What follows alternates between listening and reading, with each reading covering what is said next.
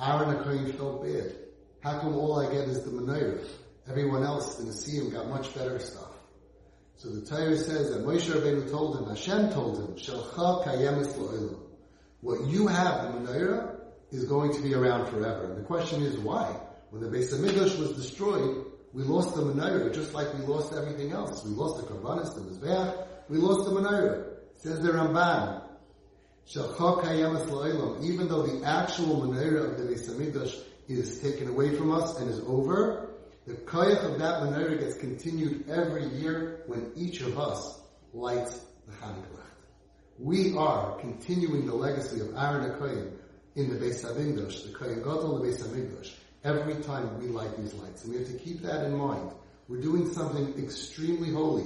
We are continuing the legacy of Aaron HaKoyin, Oyev Shalom, Roiv Shalom, Oyev Sabriyos, Mekarvan L'Torah, and with that he was given the right to light up the Ner, the Neris, Ner Hashem Nishmas Adam.